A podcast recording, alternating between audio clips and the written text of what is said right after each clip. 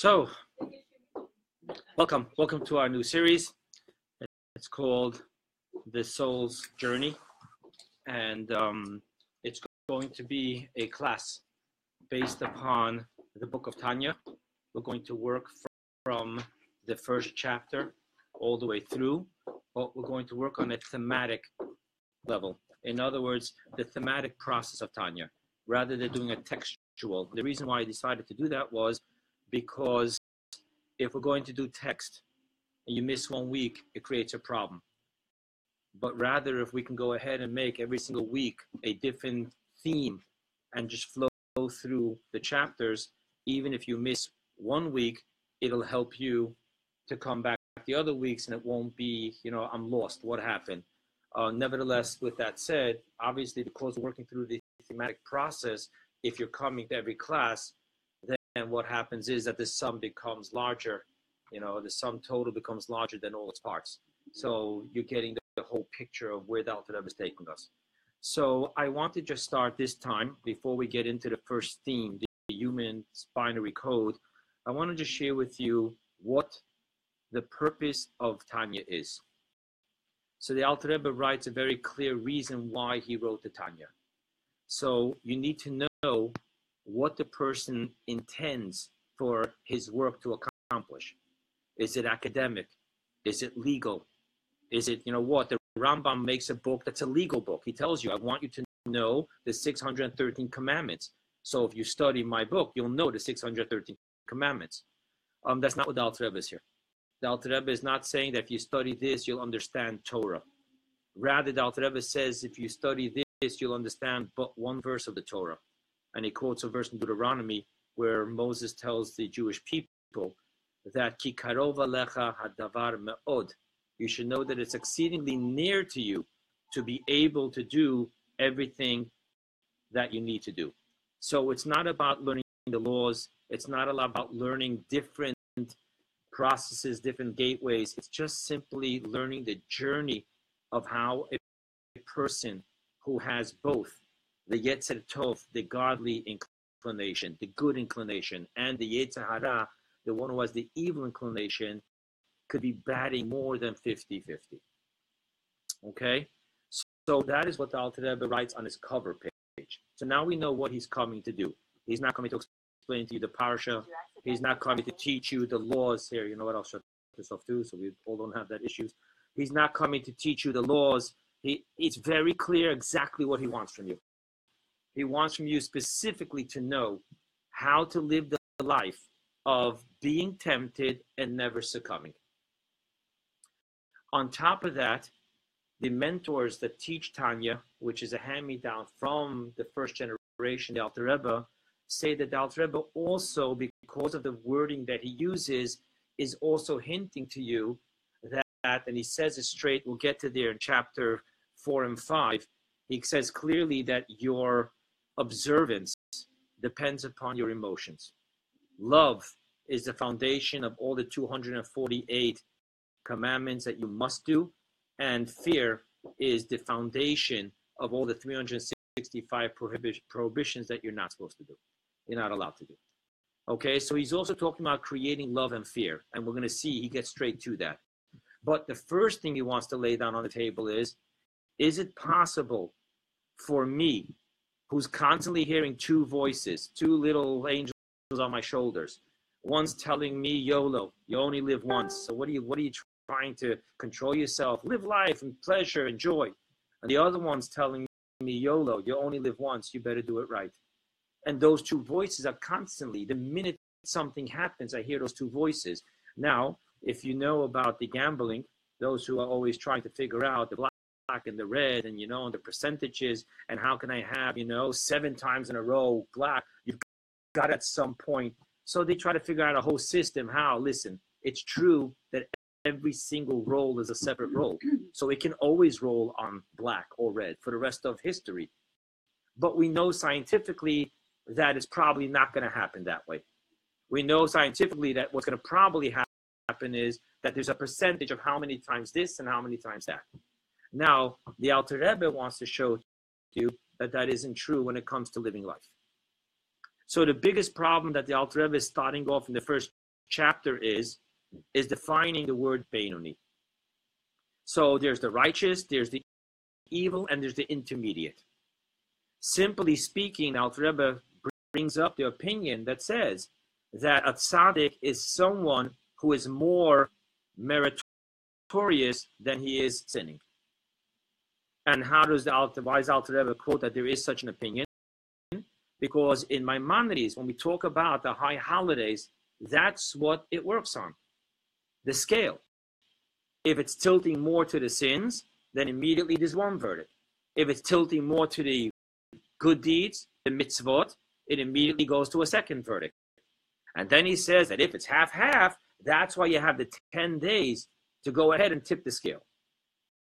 So the Alter Rebbe explains very quickly that when we call that person a tzaddik, it's not a name that truly identifies who he is. We're just using that borrowed term to say tzaddik bidino. He worked, he walked out meritorious from his court case, but not that he is a tzaddik.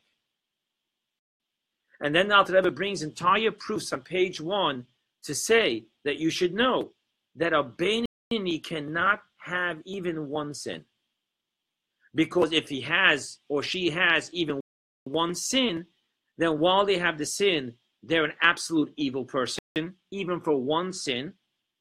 While if they do teshuva, then the sin is completely eradicated, wiped away, even to the level of transformed into a merit, because that became the boost to bring you closer to God rather than separate you from God. So then, once you've done teshuva on the sin, you're a tzaddik. Thus, the question becomes, when are you a Benini? If you don't have any sins, you're a tzaddik. If you have even one sin, you're a rasha. And when you do teshuva on that one sin, you're back to being a tzaddik. So what's the Benini? What's the intermediate? And then the Alter Rebbe goes on to explain, and that's what he's going to bring out, that the difference between a tzaddik and a Benini is not in their actions.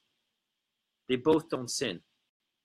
The question is whether they can conquer the heart. And we're going to go on with this. He's going to show, he's going to draw you the whole map where the godly soul and the good inclination is in your brain, the mind.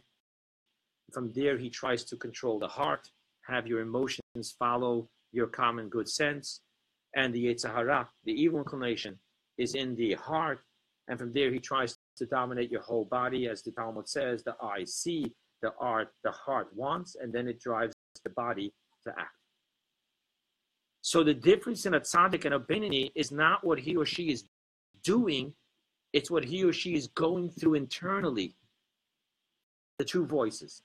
Now, the theme that I want to present to you just on this first piece of the Tanya is the binary code of the human. The binary code. The binary code.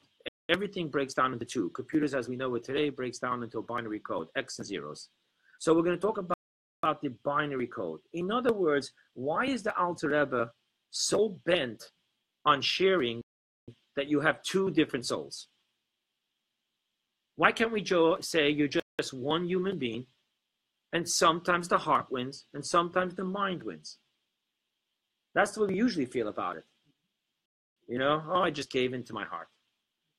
Oh, I had mind over matter. We don't look at it as we're two people. We're really two different people. We're Avrami number one, the head. Avrami number two, the heart. And they battle. That's not the way we look at it. We look at it as there's one Avrami, and in Avrami, there's a, a war going on between the mind and the heart. And yet, Alter Rebbe basically is saying, if you look at it from the soul standpoint, you're two different people. There's two different voices. One soul. No, two different souls. souls. And when we talk about souls, we're talking about the full dimension of a soul. Each soul has three intellects and seven emotions. Each soul has three garments through which it expresses itself thought, speech, and action. So basically, your body is, so to speak, a lifeless vessel that only gets to choose. We'll talk about who does the choosing later, but only gets to choose one thing whose conduit will I be? Will I be the conduit of the godly soul, who's telling me to pray? Or will I be the conduit of the animalistic soul who's telling me to gossip? So there I am sitting in shul, and I'm hearing two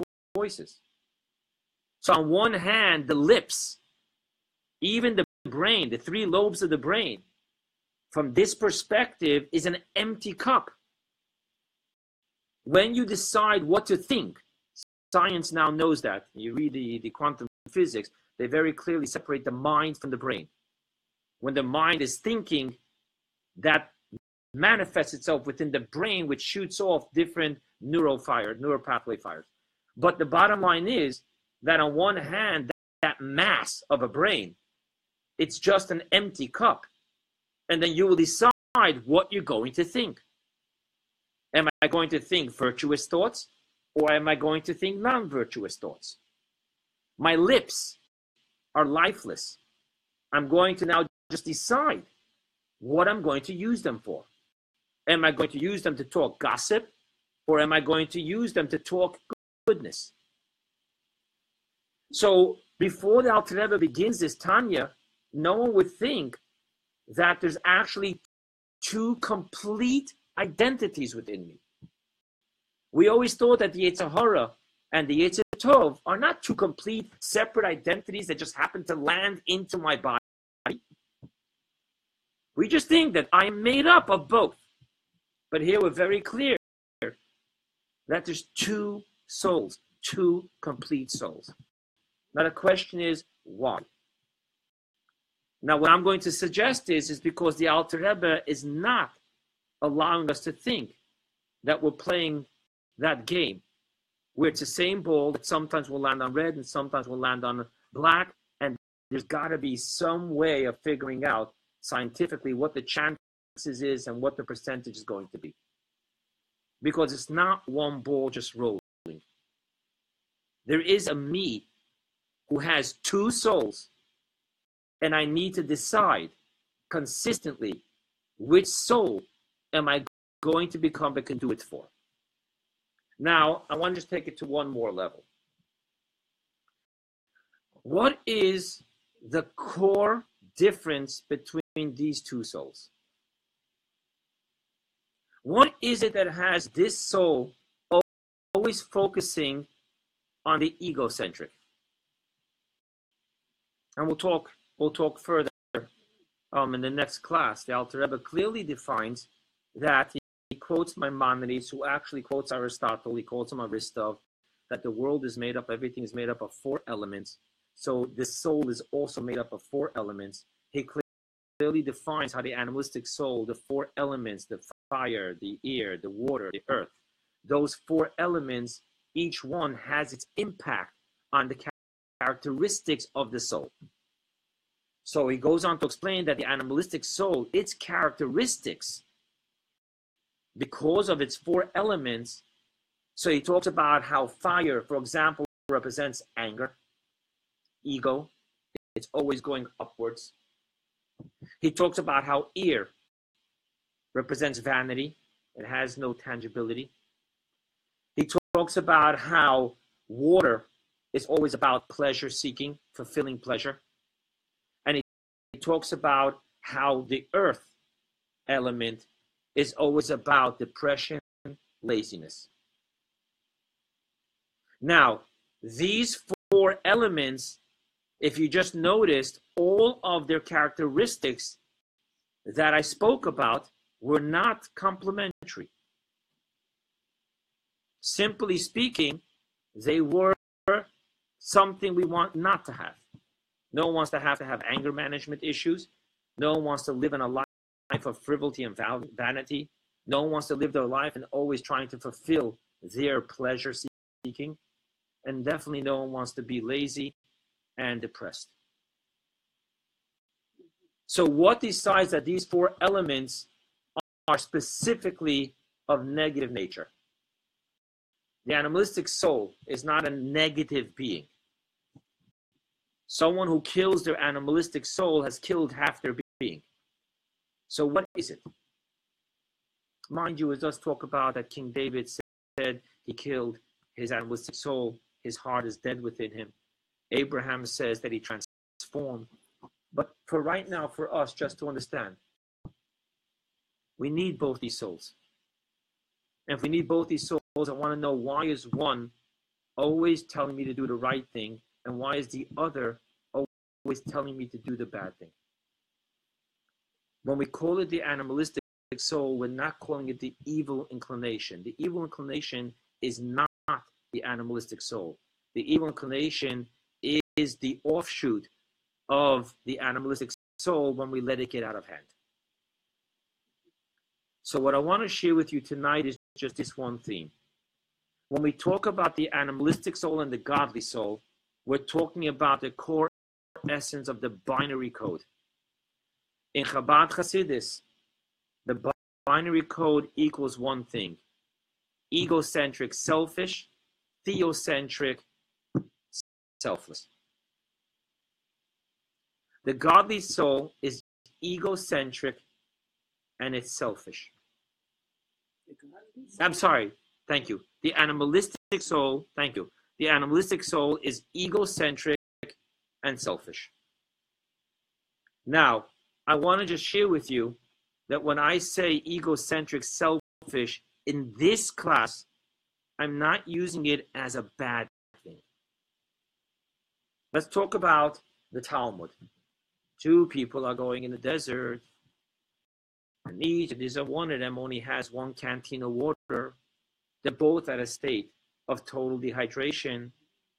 If they both share the water, they both die. If one drinks the water, one lives and the other dies. Who's supposed to drink the water? And the answer is the person who owns the canteen needs to drink the water. And if that person is going to be selfless, you know, let's play the music to the Titanic here. Um, I'm, I'm going to die and you're going to not freeze. You should know that when he comes to heaven, he will be charged for murder because suicide is a form of murder. Now, isn't that egocentric? Your life comes first. Well, one second. If I'm selfless and we're all, all a piece of God, then why my being a piece of God is more important than your being a piece of God? Let me die and you go on. Because it is meant to be that the person every creature is egocentric. I'm going to talk about that more in a moment, but I want to share with you. This is not humans. This is nature. I visited Yosemite Park, and while you're looking at all the beautiful big sequoia trees and the little trees, and you think that everything is so beautiful, what you really find out when you take the tour is that there is a war going on. There's a war going on for two things height for sun and roots for water. They are literally trying to kill each other. And by the way, while we thought that the most important thing in the world is to save the trees from forest fires, we now found out that forest fires is a way to go ahead and balance. A sequoia falls down, it breaks our heart, but you just made room for the other trees who aren't as strong and as big as a sequoia. Everything that goes on in the forest is always a balance. There's too many gazelles, along comes their predators. Too many predators, there's no more gazelles to feed them. They start dying out, the gazelles start going up. There is in every aspect of human nature, of the world's nature, of the universe, there is consistently the fight for survival. If you go ahead and take a plant and bring it into your house, you put it by the window, it will face the sun. If you go ahead and you turn it around, it will face the sun. It will turn itself around. Survival is the deepest genetics that there is in any single creature. Survival is a form of egocentrism. I must go on. There is no malice in the animal kingdom. There is no malice in Yosemite Park. There's just your genetic drive for survival. I want to take this one step further. When you learn in Kabbalah and in Hasidus the word called tzimtzum, contraction, everyone becomes a whole Kabbalist the minute they find out the word tzimtzum. Because Tzimtzum is a secret of creation. What, what's Tzimtzum all about? Contraction, reversal of the light, and this and that, and the light within the light, the expression of the light, the essence of the light, the infinite light, the finite light. It's all mumble jumble. In this class, we're going to focus on talking modern day language.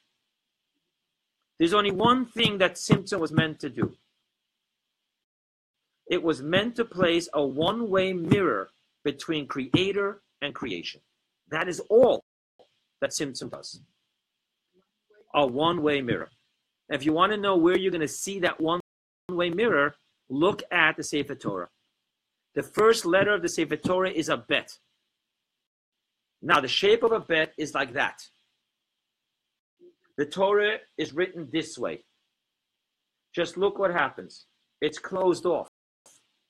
We can only see from the first moment of creation on. We can never see what's before Bereshit. What you're actually seeing is a one way mirror. For God that stands here, this is a window. He's just seeing everything. For us, the whole universe that's standing here, all we're seeing is a mirror.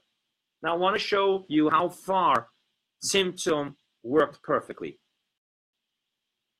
What does it mean if I tell you there's a one way mirror? What it means is that when I look up, who do I see? Myself. Really? I look up to heaven, I pray to God, I don't pray to myself. But think for a moment. What is our perception of God? Our perception of God is He who created me. One of the hardest things to give a class on is to explain that God is not a creator. Because that would be a description, that would be idolatry. I shared with you once in the other class forum, I shared with you once that this lady wrote to the Rebbe and she was introducing herself. Never met the Rebbe, never wrote the letters. The first time she's writing to the Rebbe, blessed memory. And what does she write? She's describing herself. And I am a secretary. And one of the parts of the Rebbe's response was, No, you're not a secretary. You're a Jewish woman who earns a livelihood through the service of a secretary. But you are not a secretary. Now let's apply that to God. God is not a creator. Let me ask you a question. And if God is a creator, then what was God before he created the world? A potential God? So God's creating the world was an action of God. And through that action, we call him a creator. Just like when you're in your office serving as a doctor, we call you doctor. But when you go home and your wife screams at you for dropping the socks on the floor again, she's not telling you, doctor, you dropped your socks. To her, you're not a doctor. To her, you're a husband. To the kids, you're a father. So God to us, when we're egocentric and we only see what God means to us, God is a creator. Thus, when we look up to Bereshit, we look up to where did I come from? The answer is God. Most of us, because we're egocentric, we never try to figure out further than that. What is God beyond being my creator? What is God unto himself? That's something that we never think of. Because once again, the most powerful genetic drive I have is me, me, me, me, me. Thus, even when I love God, what is the first teaching when it says, Love God your God with all your heart? Our commentaries tell us, Love God because He's your life. Again, egocentric. Look at the people you love. I was to tell you that there's an exact carbon copy of the person you love who lives in China, you would not love that one in China. The reason you love this one is because this one is in your life. So the love is not about who they are, because if you love them for who they are, what's the difference if you know them? Or you just heard that there is such an existence like this in China, who I never met, I never will meet, and I'll never benefit from. Everything, if you think about it, because of Tzimtzum, everything focuses around me. My love for God is around me. My love for other humans is around me. My actions is around me. Thus, in the next class, the theme that we're going to talk about is is it possible to do any good that's not for me? Now, I'm not talking about the fact that I have to have my name on the building in order for me to sponsor it. I'm not talking about that I, I want to make sure that you know what I'm doing for you. Let's even say that I'm giving it to you without you knowing. One of the greatest levels of charity. There is the egocentrism that I feel good. I don't know if I would be giving anyone charity, even without them knowing it, if I didn't feel good. And even if I don't feel good, the mere fact that I studied in yeshiva to know that if I don't feel good and I give charity, I'm really super good, that makes me feel good. And thus, there's a very interesting story with the Baal Shem Tov. The Baal Shem Tov had a woman who kept on asking her over and over, promise me a child. You're a tzaddik. If you promise me, God will fulfill it. One year, the Baal Shem Tov gave in and promised. Immediately, they notified him from heaven that he knew good and well that this woman was not supposed to have a child. The Talmud says that a tzaddik decrees and God listens. So now we have to give her a child because of you. You're not allowed to play those games. You know that. So therefore, you forfeited your entire world to come. The Baal Shem just started dancing. They asked him from heaven, Why are you dancing? Heaven is not a small thing. The Garden of Eden is not a small thing. And he said, Because as long as I knew that I'm getting the Garden of Eden, as selfless as I was in doing mitzvahs, something in me still knew that this is an investment. It's not a selfless act. I do good here, I get paid up there. Now that you, I know for a fact that heaven took away my heaven, I will not have any paradise from the work I'm doing. I can finally embrace doing good without any focus of reward or focus of investment. And thus, ultimately, our egocentric animalistic soul is programmed that all it ever does in life is investment. And thus, again, and next week we're going to be discussing a Talmudic statement that sounds very harsh and very racist at the end of chapter one. But I want to just focus here on one thing. Know the binary code that drives through Tanya. Egocentric, theocentric, yesh, ayin. Something, nothing. Now let's talk about the godly soul. For all practical purposes, for right now, we're going to say that the godly soul did not go through the process of transformation through the Tzimtzum. So let's look at the godly soul as a pre-Tzimtzum existence that's amongst us without being processed through Tzimtzum. So there is no one way mirror between the soul and God. There's nothing more than a window. Or if you want to look at it this way, look at it as God sticking his hand outside of the window. The hand outside of the window is a piece of God, regardless of where he puts it. So picture in your mind as it would be that all the souls, the godly souls, are pieces of God that he stuck into outside of the window because for the soul and for God, the base is a window, not a one way mirror. Thus, the godly soul never went through that transformation of identity. The entire notion of separation doesn't exist for the godly soul. Thus, when you look at the godly soul, you're not going to see godly soul because the godly soul is complete transparency. Thus, the godly soul sees itself as nothing more than a piece of God. Therefore, the godly soul is genetically selfless. We'll talk in chapter two, different levels of the soul, different types of souls within each soul, different levels. We'll talk about all of that when the time comes. But I'm just giving you a foundation to what we're at. The binary code, if you really look carefully at chapter one, when he's explaining to you that a Benini is not one ball that sometimes flips on the red and sometimes flips on the back on the black, but rather it's two different balls. One is always on the red, one is always on the black. You need to choose which ball you want to play with. That's all, all there is. And if you choose to always play with the godly soul, it will always land on the theocentric. If you choose to play with the animalistic soul, it will always land on the egocentric. The big challenge question that we're going to get to after we explain in the full dimension what a godly soul is and what an animalistic soul is and all the parts of a godly soul and all the parts of an animalistic soul, the big question is going to be who's the one who chooses?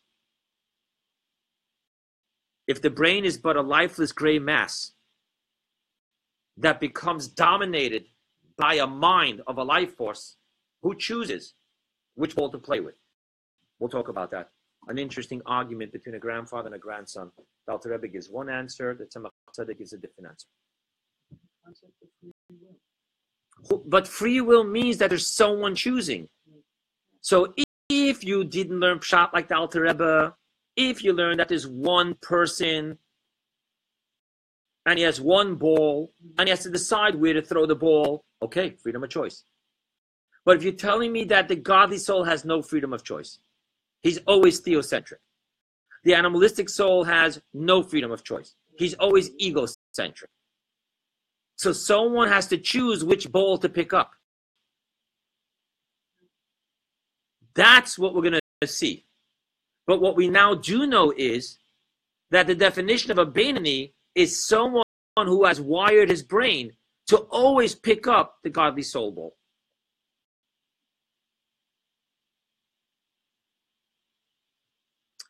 I'm going to throw you a story, which actually a cute story, to show you how complicated this gets and how simple it's resolved.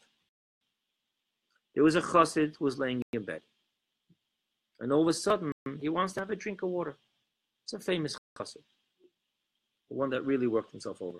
Talking about the people who davened in meditation for hours, they lived a holy life. Now he's thinking to himself, what? I spend my whole life learning Tanya and davening to act on iskafia. Iskafia means to make subordinate, to bend over. You want? Don't do what you want. It's not about what you want. So I'm going to get out of bed for a cup of water. I already said Shema. I'm going to bed. I didn't say Hamapil. I'm still allowed to drink, but I, am I'm, I'm done.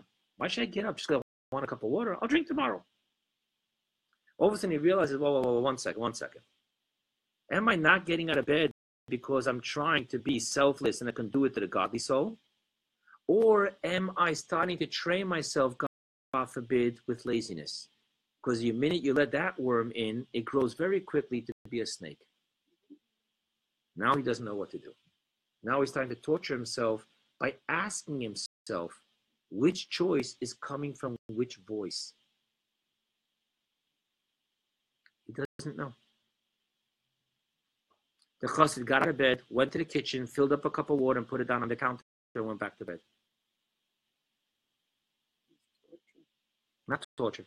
Not torture. These, these chassidim did not live the life of abnegation, being moved. These chassidim were very quick to dance with joy because their life was filled with joy. So this wasn't torture. He wasn't torturing himself.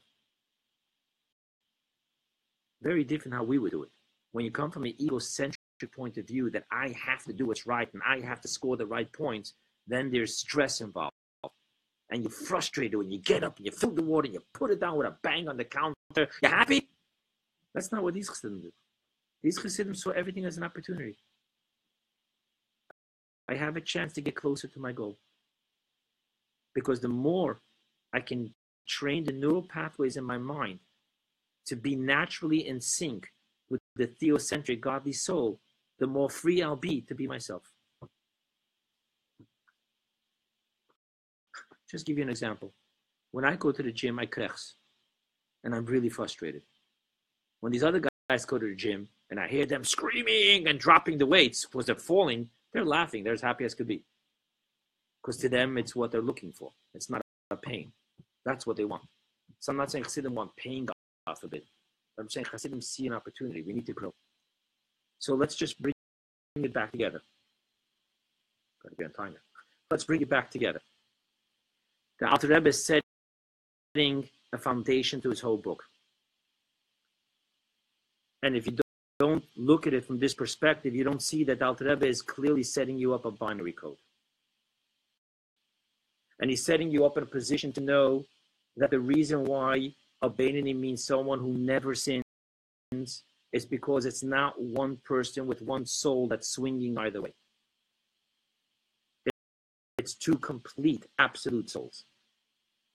The absolute soul of theocentric selflessness and the soul of absolute egocentric selfishness. And why is it that way? Because one is part and parcel of the universe. Thus, he went through the bet of Tzimtzum. Thus, he stuck with a one way mirror. He cannot see that God is everything and everything is God. And therefore, an atheist is a piece of God telling God that doesn't exist. A rebellious child is a piece of God telling God, I'm not listening to you. He doesn't see that. He really sees it that he is an existence. Kind of what, like I mentioned yesterday in the class, Pharaoh really meant what he said. He wasn't messing. He said, Who is God that I should listen to him? Give me an answer. I'm not taunting God. But who is God that I should listen to him? God has an opinion. I'll take it in consideration, but I have an opinion. And Pharaoh was then the king of the entire civilized world. They all paid homage to him, all the other kings. So we look at it as evil powers, the evil, yeah, power did take it to a, another dimension of egocentric, arrogant narcissism. But let's just talk about that. He wasn't being wrong. So it is for everyone who has been through the birth canal called Tzimtzum. On the other hand, the theocentric godly soul is not making sacrifices. There's an interesting line from the Rebbe in one of his Maimorim. He says this line If you see, when you give given the choice of self sacrifice, let's go to the Spanish Inquisition at the Auto de Fe. Will you convert or live, or will you not convert and die? The Rebbe has an amazing line in one of his teachings in Maimorim that says, if you heard two choices, you will never make the right choice.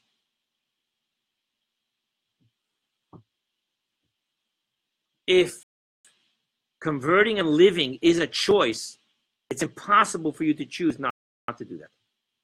Now, again, it gets very complicated because so many people died for their countries. Why wouldn't a Jew die for God?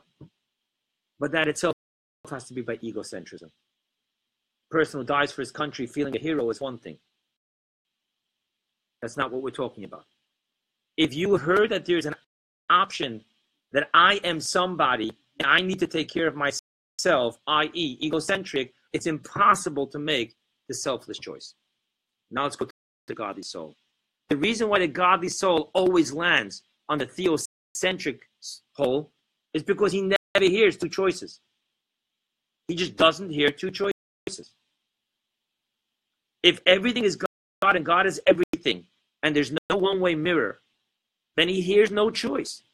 He literally hears a piece of God telling God, I don't believe in you. It doesn't make sense to him.